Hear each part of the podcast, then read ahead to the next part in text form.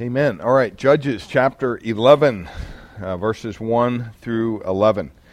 Uh, as we go through this book, can be a little depressing at times because it seems that um, the chronicle of the years of these of these of Israel um, between the death of Joshua and the appointment of Saul as their first king really is um, a state of lawlessness they abandon the Lord, they follow false gods. God punishes them for their sins by usually allowing their enemies to rise up over them, defeat them, enslave them. And then, after a time of enemy oppression, Israel repents. They turn back to the Lord. God raises up a judge to deliver them, and uh, they'd be set free from their enemies. And then the whole thing starts over again. you know, uh, and the, the, the spiritual climate of this whole book really can be wrapped up in the last verse. It says, "In those days there was no king in Israel; every man did that which was right in his own eyes." And it's almost like we're living that out in our own our own society today. And so, what's really encouraging or discouraging about this book is that we don't learn our lessons well as human beings. We we have a tendency to repeat over and over again the same mistakes, and left to our own demise, we get ourselves in trouble again and again and over again. The positive side of this book is that God never, he threatens to, but he never abandons his people. Um, they failed him, he chastens them, but he always takes them back. Uh, he always. Uh, hears their heart of true, genuine repentance. And that should remind us, right, that God will never forsake us, that God will never leave us. And it's because in Exodus chapter 12, it tells us the people of Israel have been purchased with the blood of a lamb. And uh, we have been purchased with the blood of his son, the perfect lamb. And uh, he will ever stand by us, Hebrews 13.5 tells us. So while these are dark and dismal times in the nation of Israel, um, there are occasions when there's kind of a bright light in the darkness. And one of those bright lights is before us tonight. We're going to look at uh, Jephthah and uh, who he was. And we're going to be introduced to him in this passage, the first 11 verses.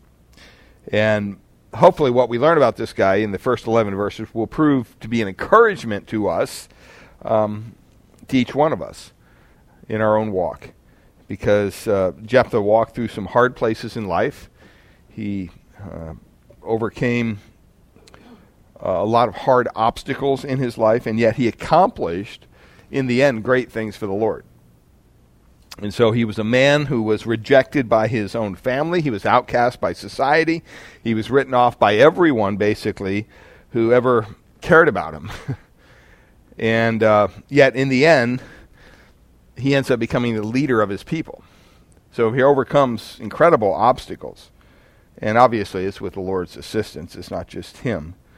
And as we see, he was chosen to lead the people of Israel by the people, not by God. and uh, that's where it gets a little dicey, but uh, that's what happened. And so Israel would repeat the, the same mistake years later, right, when they chose Saul to be their first king. And uh, they rejected God as their sole ruler. And so Jephthah kind of proves a, an example of a mixture of spiritual and and fleshly. I mean, there's some good qualities here, but there's also some things that make his life confusing at best.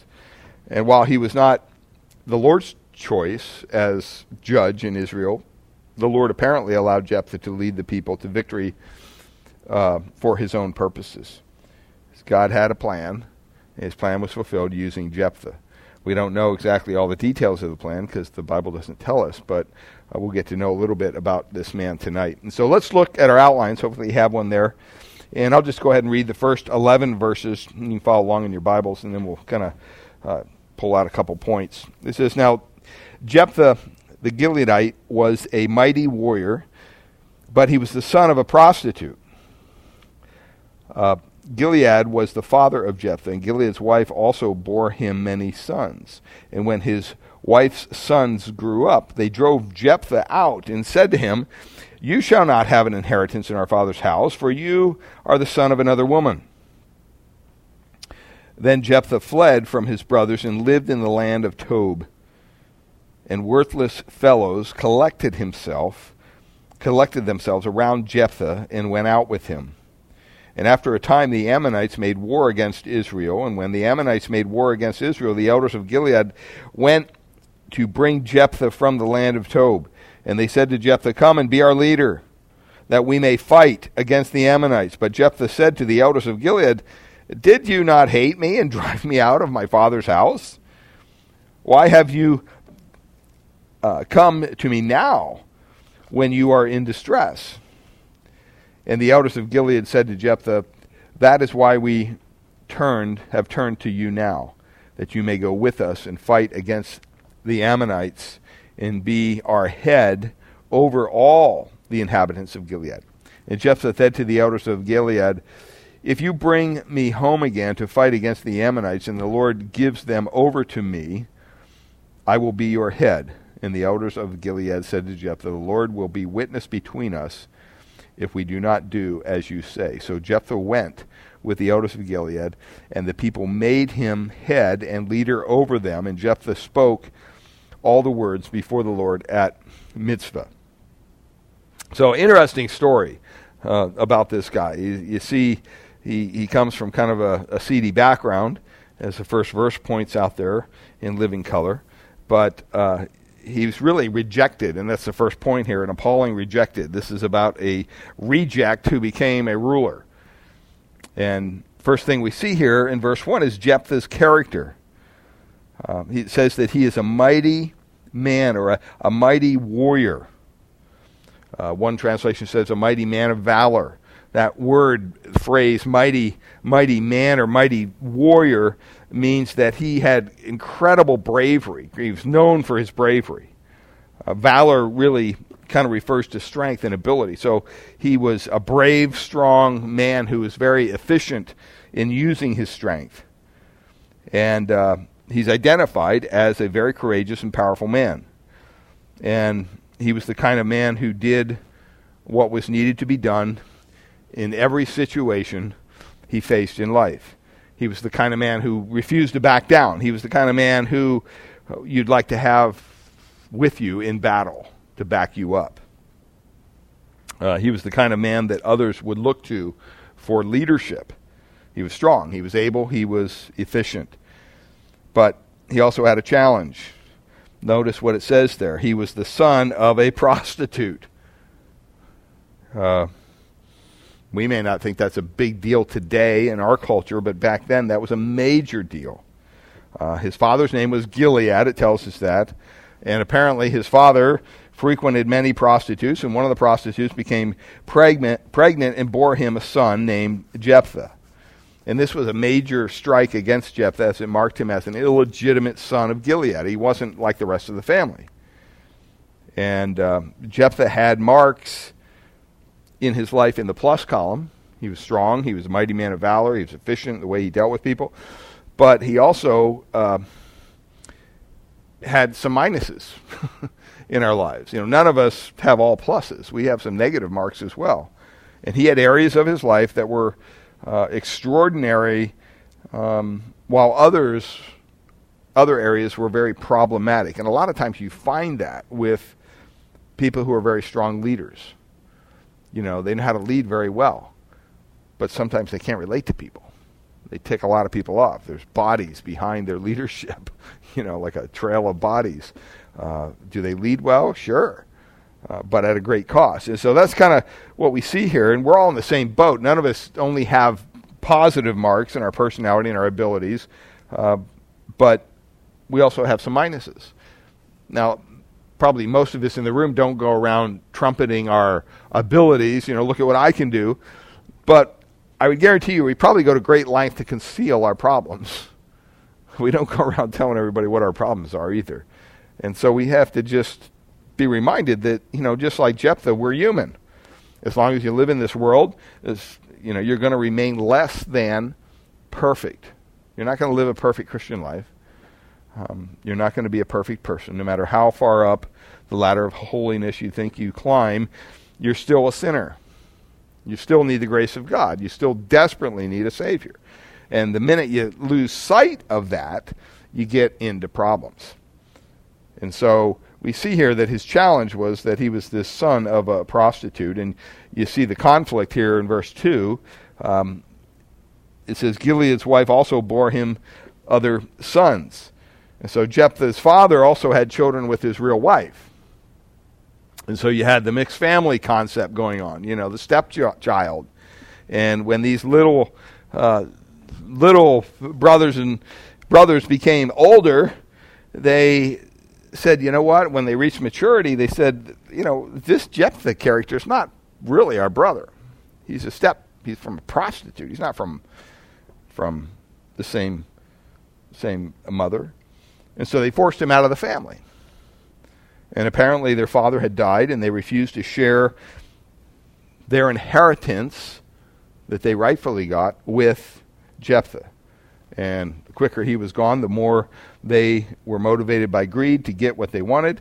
And so, with Jephthah out of the way, uh, there was more money to go around with the brothers. And plus, if you think about it, I mean, this is kind of like the black sheep of the family. You know, Jephthah was. He was kind of a constant reminder, probably of the rest of the family, of their father's uh, indiscretions and infidelity. And a lot of people have a hard time dealing with that. You know, you don't want you don't want to be reminded of that every time you get together with your family. And so they, they had probably hated Jephthah all their lives. It doesn't say that, but it probably did. Uh, but they also probably envied him in a weird way because he seemed to be a very strong, able, and efficient man. Something that they obviously were not. Uh, and he was probably everything they were not, and they turned on him. Jealousy in the family. They hated him because he represented everything that they could never be. And it's unfortunate because Jephthah is really paying the price, isn't he, for the son, for the sins of his father. You know, he's the result of infidelity in his father's relationships, and uh, you know his father was a philanderer, brought an illegitimate child into the world. That child lived with the stigma of his father's sins the whole life that he lived. And we forget sometimes that uh, you know his life our lives can be score, scarred by the actions of our, our, of our parents. His life was scarred by the actions of his father and his half brothers. But at the same time, we, it's, it's good because he didn't stoop it to the same level of evil that he saw in them. Uh, he broke that cycle of sin, you would say. And a lot of times you see that in, in families. It's a kind of a valuable lesson. In Exodus chapter 34, verse 7, it tells us this keeping mercy for thousands, forgiving iniquity and transgressions and sin, and that will by no means clear the guilty. And then it says this visiting the iniquity of the fathers upon the children, and upon the children's children, and upon the third and the fourth generation. Now, that doesn't mean that God's punishing you for what your parents did. Some people teach that. That's not what that text is saying. What it does mean is that what your parents do will affect you. You know, if you grow up in a in a home where your dad's a bank robber and a murderer, that's going to affect you. You don't have to pay for his sins, obviously, but that lifestyle is going to affect you adversely. Um, and a lot of times, kids will develop the habits of their parents. They'll develop around the characteristics of their parents. They have prejudices, likes, dislikes, whatever, and they're they're built into them by their their parents. Um, you can see that in a lighthearted way when it comes to sport, sporting events and sporting teams. You know, if you grow up in a family that's uh, just all the all they like is the Phillies, you know, the Philadelphia Phillies. That's the, that's the only team that, that you've ever known when you run into somebody that likes the San Francisco Giants, that's just like appalling to you. You just can't even imagine someone, you know, why? Because you were raised in that environment and it affects you.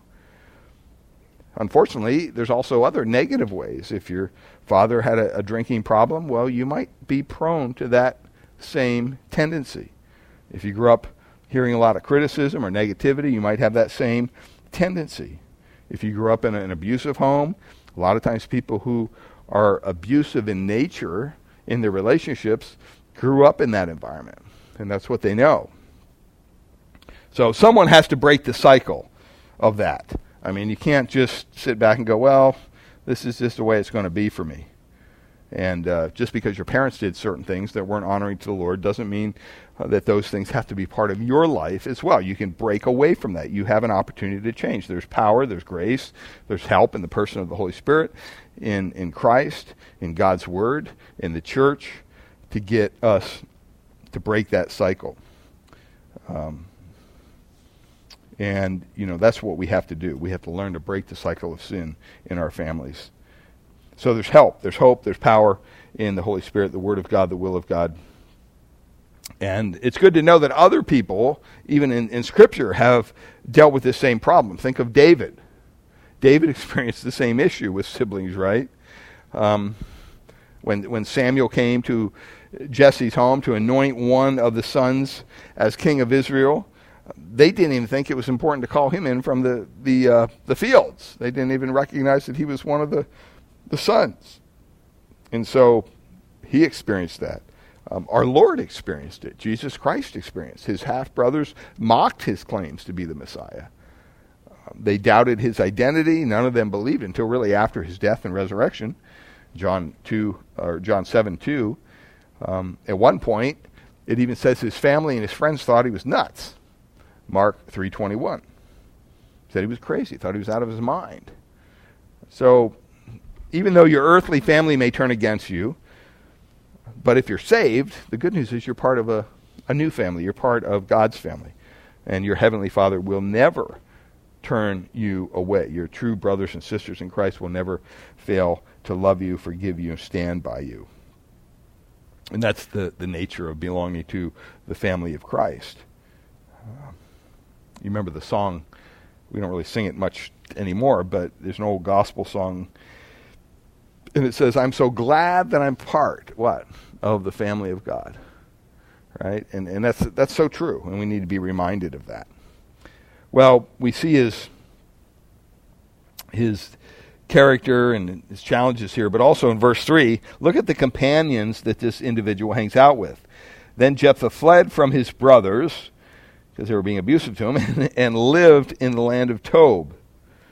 Um, and it says, worthless or vain men is a good translation, gathered themselves to Jephthah. Tob was located east of the Jordan River in the country of Syria, actually.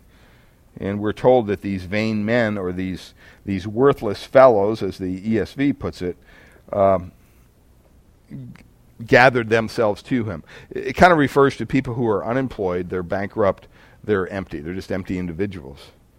Uh, these men apparently were idle men looking for something to fill their time. And we don't know exactly why they flocked to Jephthah, but it may be because they saw him as a leader. They saw him as somebody they could rally around. Uh, maybe they saw Jephthah as somebody who could help them with to find a purpose in life because it seemed like he had it together.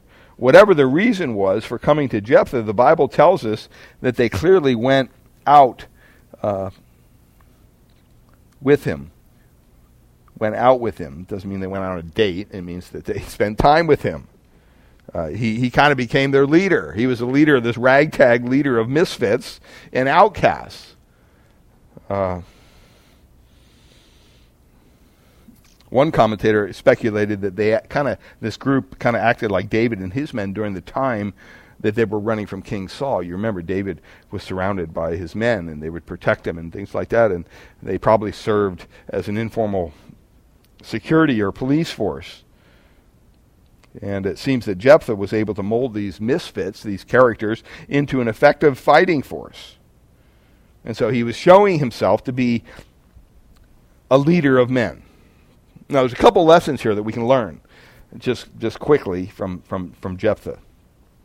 First of all, the point that Jephthah took a negative, his upbringing, his experience with his stepbrothers, and what did he do? He turned it into a positive. Uh, you know, he could have taken the rejection of his brothers as an indication that his life was over. I mean, his own family rejected him. What, what more do you have, right? He has no money, he has nothing.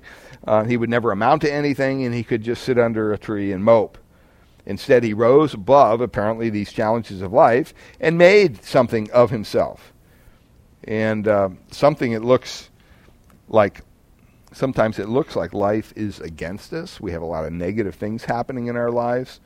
Um, but if, if you believe in divine sovereignty, if you believe that, hey, there's a God that oversees all this, you know that even the worst circumstances in life, even the worst possible experiences in your life, are part of God's plan, right?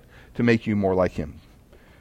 Psalm 33 23 is a, is a good, good verse to read for that. Um, Psalm 37 23. It says this. Um,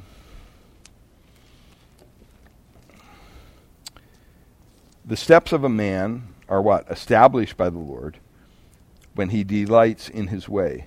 Though he shall fall, he shall not be cast headlong, for the Lord upholds his hand. And so, you know, the sovereign hand of God is watching over us. And when we lose a job or we lose a loved one, even, or you know uh, something tragic happens, get the bad health report, whatever it might be. I mean, we have to be reminded that God is sovereign over these things. And so he, he took a negative and he turned it into a positive, and I think that was because he had somewhat of a relationship with the Lord. And then, secondly, God delights in using the unusable. We see that in uh, First First Corinthians chapter one. 1 Corinthians chapter 1. I'll just read these for us because it's a good reminder for us. 1 Corinthians uh, 1.26, it says, For consider your calling, brothers.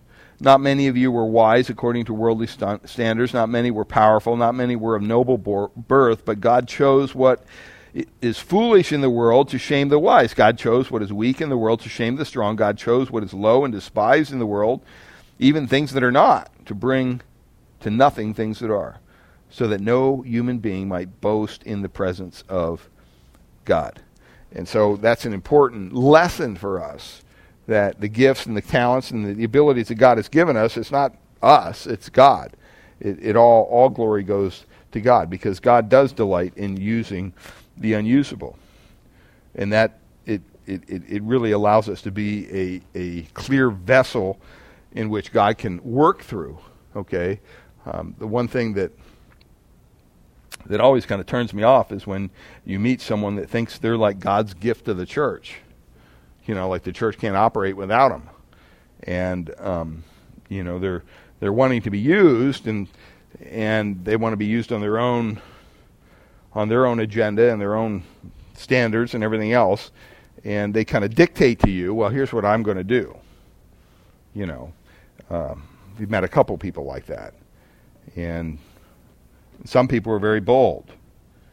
One guy he showed up church here after church in the fellowship hall. He asked me, "Well, you know what? I'm a teacher. When can I teach in your pulpit?"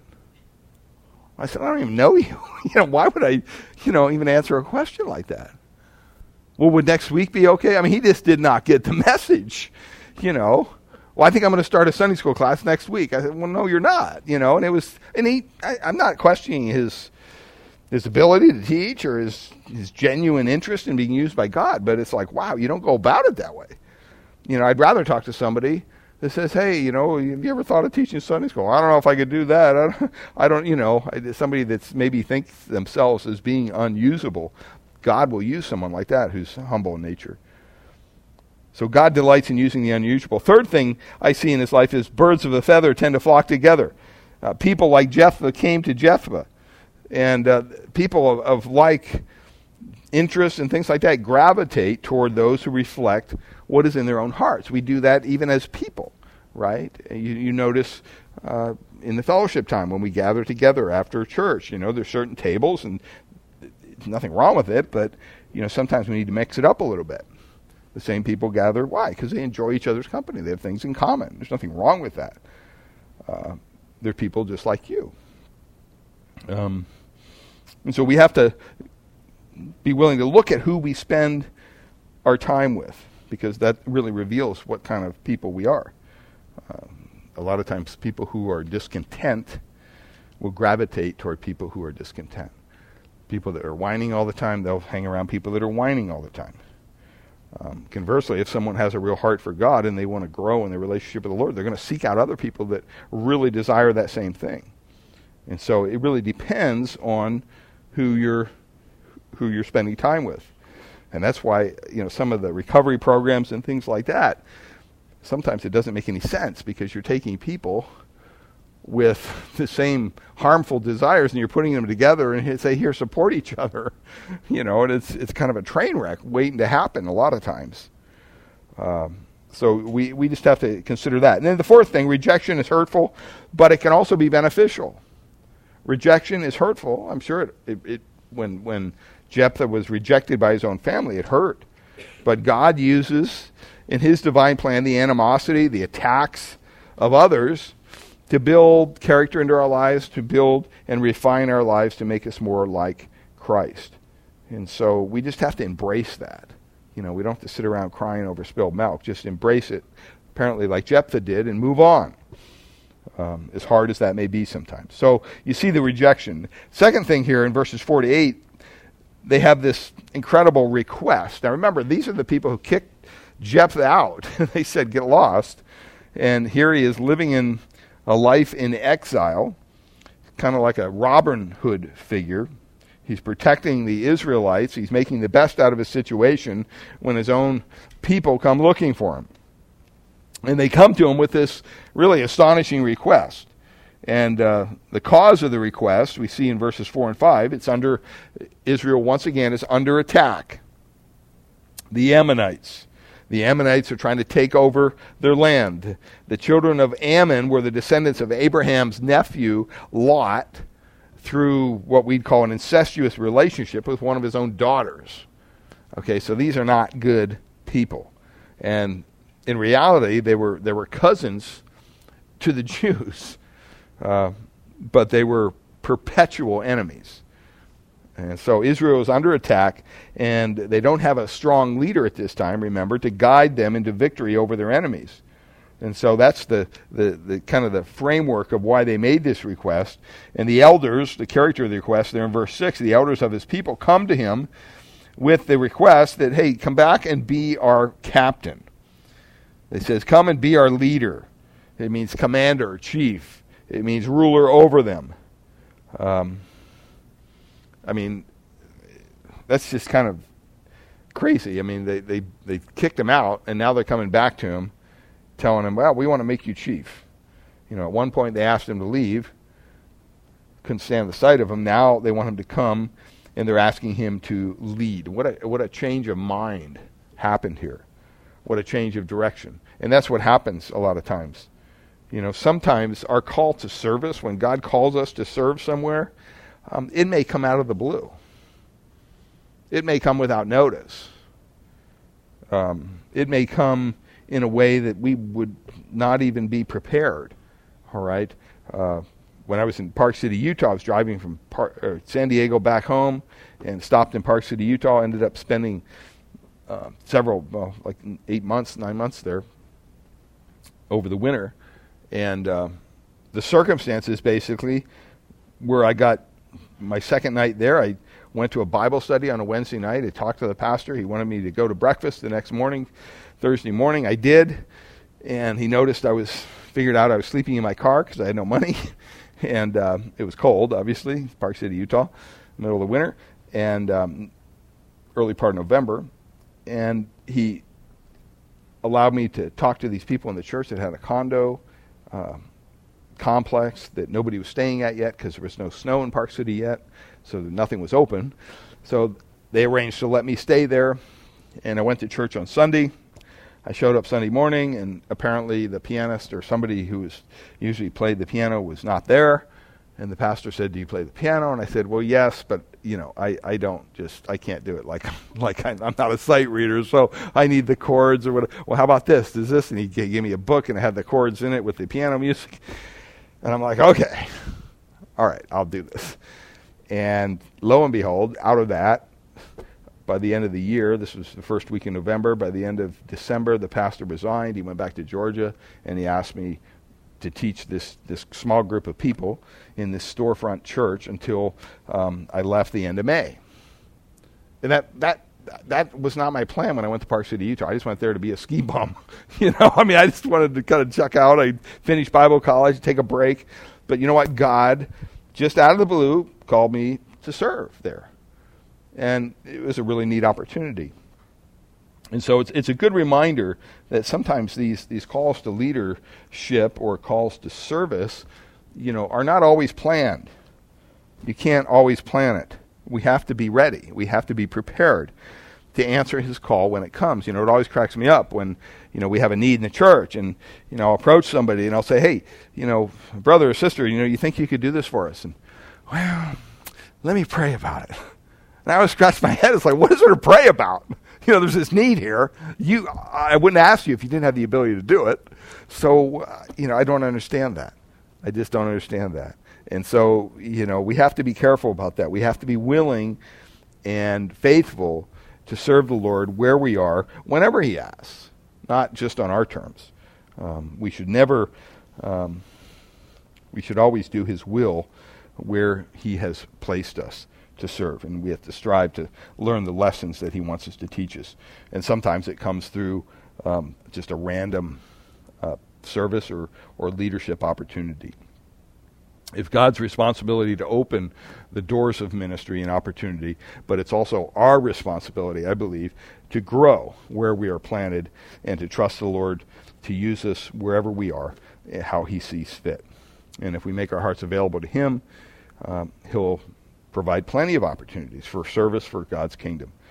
And when we serve Him faithfully, uh, we will look, uh, you know, that, God will continue to provide opportunities for us to serve. We'll look at verse 7 and 8 because it shows us the commitment of this request. Uh, he kind of, verse 7, he dials down and he says, Hey, wait a minute. Aren't you the guys that drove me out of my father's house? Right? He kind of considers this. He doesn't just blindly say, oh, yeah, no problem. You know, he reminds them that they're the ones who asked him to leave in the first place, causing him probably, no doubt, great heartache, frustration, things like that. And now they want him to come back and they want him to be their. Uh, they want him to be his their ruler. He, he's probably you know not going to trust these people just that easily. And in verse eight, they reissue their promise that they will make Jephthah their head or their captain if only he comes back with them and delivers them from their enemies. And that word there in, in verse 8, uh, where it talks about being our head over all the inhabitants of Gilead, it means the top, the supreme leader, you might say, the summit, the chief. There's nowhere else to go at that point if you're leading these people. There's no further advancement. And so they want Jephthah basically to come back and to take over. They want him to come back and to be their boss. And they're, they're volunteering his control over their lives. He's saying, they're saying basically, we're going to submit to you as our leader. And uh, their, their treatment of Jephthah was sad in the beginning here. They had no use for him when things were going well, but now, when the bottom fell out, they're still using him, but they need him. And uh, it's a good picture, I think. I was thinking about this week. It's a good picture of how so many of us treat the Lord in our relationship with Him. You know, we refuse to be faithful, we refuse to serve Him, um, we refuse to honor His word, His will, or even His house, being the church. They almost treat God like an unwanted intruder into their lives. One commentator says they treat God like a spare tire. You know, he he's in the trunk. Just be quiet. Keep quiet. Be, stay in the trunk. We'll pull you out when we need you. Uh, and that's a shame. That's a shame that we would even treat our God and Savior that way. You know, how much better is it to walk in the, the will of the Lord each and every day? And then when the bad days come, you have the confidence that, hey, God has walked with me through all this stuff. Now he's going to continue to walk with me. But if you leave him out of your life, um, you know, God may just say, hey, you know what? You created this problem yourself. Figure it out. So it was kind of a, a crazy request that they asked But in verses 9 to 11, Jephthah steps up to the plate. He does the right thing. I mean, I don't know how you would respond if you were Jephthah. You know, I don't know if I would respond this graciously if a bunch of yahoos came to me and after they threw me out and uh, you know, I probably would not respond like he did. It's an amazing response. It's a very gracious response. And so, after confirming that their offer is valid, he consents to go with them. He says, All right, I'll do this, I'll, I'll, I'll lead you to victory. Um, his treatment of them is vastly different than their treatment of him, is it not? Uh, vastly different. Even though they had abused him, they treated him like dirt. Somehow, Jephthah is not bitter. He's not like, yeah, well, you guys can just go rot because I'm not lifting a finger to help you. You know, you've created a major issues in my life. You kicked me out of my own house. You know, I had to go live in exile, and now you want me to help you? Yeah, right. Uh, you know, he was able to get over those things. He was able to get it move past the things that they did to him. He was able to see past their, their mean spirited attacks and actions. And he really, we see a glimpse of the hand of God at work in his life. Um, and that'll become clear as you read about Jephthah and the man that really who honored the Lord with his life. Uh, he might have been in exile from Israel, but he was never in exile from God. And, and that's an important principle for us. Unlike his, his relatives here, he proved his commitment to the Lord by how? By his treatment of others, by people who misused him and abused him. Uh, and that's really a, a, direct reflection, is it not, in our own lives?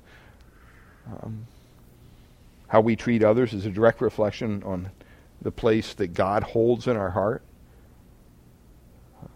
We spitefully mistreat and attack those who are made in, made in God's image, who were bought by the blood of the Son of God, it doesn't say much about our opinion for Him because they're His children just as much as we are. But when we love Him as we should, the Bible says, it gives every indication that we will uh, love others as he loved us. If you look back at uh, 1 John, good chapter 3, 1 John 3:14, he talks about, uh, well, look at verse 11. For this is the message that you've heard from the beginning that we should love one another. We should not be like Cain all right, he uses an example in the Bible who was the evil one and murdered his brother. And why did he murder him? Because his own deeds were evil and his brothers were righteous. Do not be surprised, verse 13, brothers, that the world hates you. We know that we have passed out of death into life because, how? We love the brothers. Whoever does not love abides in death. Everyone who hates his brother is a murderer. And the one, and, and you know that no murderer has eternal life abiding in him. And so, uh, verse 16 says, By this we, we, we love that he laid down his life for us, and we ought to lay down our lives for our brothers. And so, when you, when you stop and think of the biblical example of love for us, it goes on in, in chapter 4, verse 20 as well, speaking of that. You know, it's really an indication of where we are with, with the Lord. And so we see here that he was willing to accept it, accept his, his relatives' treatment of them or whatever and move past it. But then in verse the, the, the rest of the verse here, his advancement, it says there that the, the people honored their wor- word and they elevated the re, uh, the reject Jephthah and they made him the ruler. Uh, it says they made him head and leader over them. And Jephthah acknowledges that. It says that Jephthah uttered all these, uh, spoke all these words before the Lord at Mizpah. Mizpah is a place in Genesis 31. Um, you say, well, what's the, what's the importance of that? It was there that Jacob and Laban made an agreement. Remember the story? That they wouldn't attack each other. It was made at Mizpah. And they called upon the Lord to witness their covenant. Uh, and by the way, that wasn't a friendly parting. You know, they didn't give each other a big hug. They were enemies. Uh, they parted as enemies, but they said, hey, you know what, we're going to not attack each other. If you've ever heard of Mizpah coins, they're, they're, they're supposed to express friendship. Well, in reality, uh, they, they represent perpetual enemies if you take the biblical example. And that's what Jephthah is doing here. He's calling upon the Lord to look down upon the promises that are made to him by his people. And he's calling on the Lord to watch over him as he goes into battle because he realizes this isn't up to him, this is up to the Lord. Um, he's acknowledging that the Lord is over all this. And he's looking for the Lord's help where he needs it to win this victory. He's not going in there saying, "Yeah, I'm, i got this. Don't don't worry about it." Uh, that's not not at all. matter of fact, in verse nine or verse uh, nine, it says that Jephthah knows that any victory he might enjoy has to come from the Lord, if the Lord grant this victory. And it's the same thing for us, is it not? Any victories we have in our lives, whether spiritually or whatever, um, it doesn't come from us. It doesn't come from our own efforts. It doesn't come from our own abilities, our own gifts, our own talents. Our victories come from uh, the Lord. And we, we need to be re- reminded that. And it comes from a, a relationship that's centered on the Lord and in the Lord, in Him alone. It pays to acknowledge God in everything we do. Amen? We do it all for His glory. Uh, it, it pays us to call on Him, to look to Him, to trust Him for the victories that we seek in life. And so Jephthah became a victor, but only because he first was a servant of God who looked to the Lord for that victory. So we see the reject became a ruler. And just some closing things here for us. Five, we all have strengths, we all have witnesses, uh, weaknesses, but the Lord can use us, can make something special out of our lives. Never feel like, well, God can't use me. You know, don't ever feel that way. I mean, I, am not saying go about go around thinking you're God's gift to the church, but at the same time, don't ever think that, oh, God could never use me because of my background or because of this. No, He can. Um, matter of fact, He can use your, your weaknesses more than your strengths sometimes. Secondly, there may be a cycle of sin in our background, maybe in your family background, whatever. This is a good example to look at and say, I don't have to be like them. This, this cycle can be broken, okay, by the strength in the Lord. Thirdly, God can use us in spite of our past uh, in spite of our past family, our failures, whatever it might be. Um, a good example of that is when you think of a $20 bill. It doesn't matter whether it's a brand new, crisp bill right off the printing press or if it's been around for 20 years. It's still a $20 bill. It still has the same value. Its value never changes. And sometimes we think that the value of somebody changes because of maybe what they've been through or you know the sin they've been involved in. No, if they're a child of God, they're valuable just like anyone else is valuable. Fourthly, our treatment of others reveals how we really feel about God. And you, you see that very clearly. Um, you can see that in uh, in reality with some of the the politicians now, you know, they're claiming to have this faith, you know, they're Catholic or this or whatever, but they're they're willing to treat an unborn baby like a piece of trash. And that really reveals how they feel about the creator of that quote unborn baby or in their mind that piece of tissue or whatever they won't acknowledge it's a life. And uh, it, it shows you how much they really hate God. And then fifthly, you can and should serve God faithfully today and trust Him with all your tomorrow. So, you know, hopefully, as we we're going to continue next week through this story of, of Jephthah, but this is just kind of a introduction to him, and hopefully you can understand that you know when you live for the Lord and you're willing to trust God and, and not just yourself, that God can use you in an incredible way uh, for His glory. And so let's close in a word of prayer, and then um, we can have some fellowship. Father, we thank you for Jephthah's example to us. Thank you, Lord, that he was willing to uh, lay aside uh, his foul treatment from his brothers and, and not hold a grudge, but, Lord, he was willing to uh, move on from that and be used by you. in a way that uh, only you can use someone. And Father, we thank you that none of us in this room are perfect. We're all flawed in some way. We're sinners saved by grace. And yet, Lord, I know that many here have desires to be used uh, for your glory. And Lord, I pray that you open up opportunities and doors of opportunity for service and, and leadership. And Lord, when they uh, come about, that we will willingly embrace them and walk through them, even though we may feel that we're not able to, Lord, that we'll depend on you and you alone. And it doesn't matter whether it's uh, preaching a sermon or teaching a Sunday school class or uh, helping in church in any way, Lord. Um, we should never feel like we have this on our own. Uh, but Lord, we're always dependent on you. And so, Lord, we pray that you would just uh, take us safely through the rest of the week and uh, help us to keep our hearts, our minds focused on you. And we ask your blessings and pray this in Jesus' name. Amen.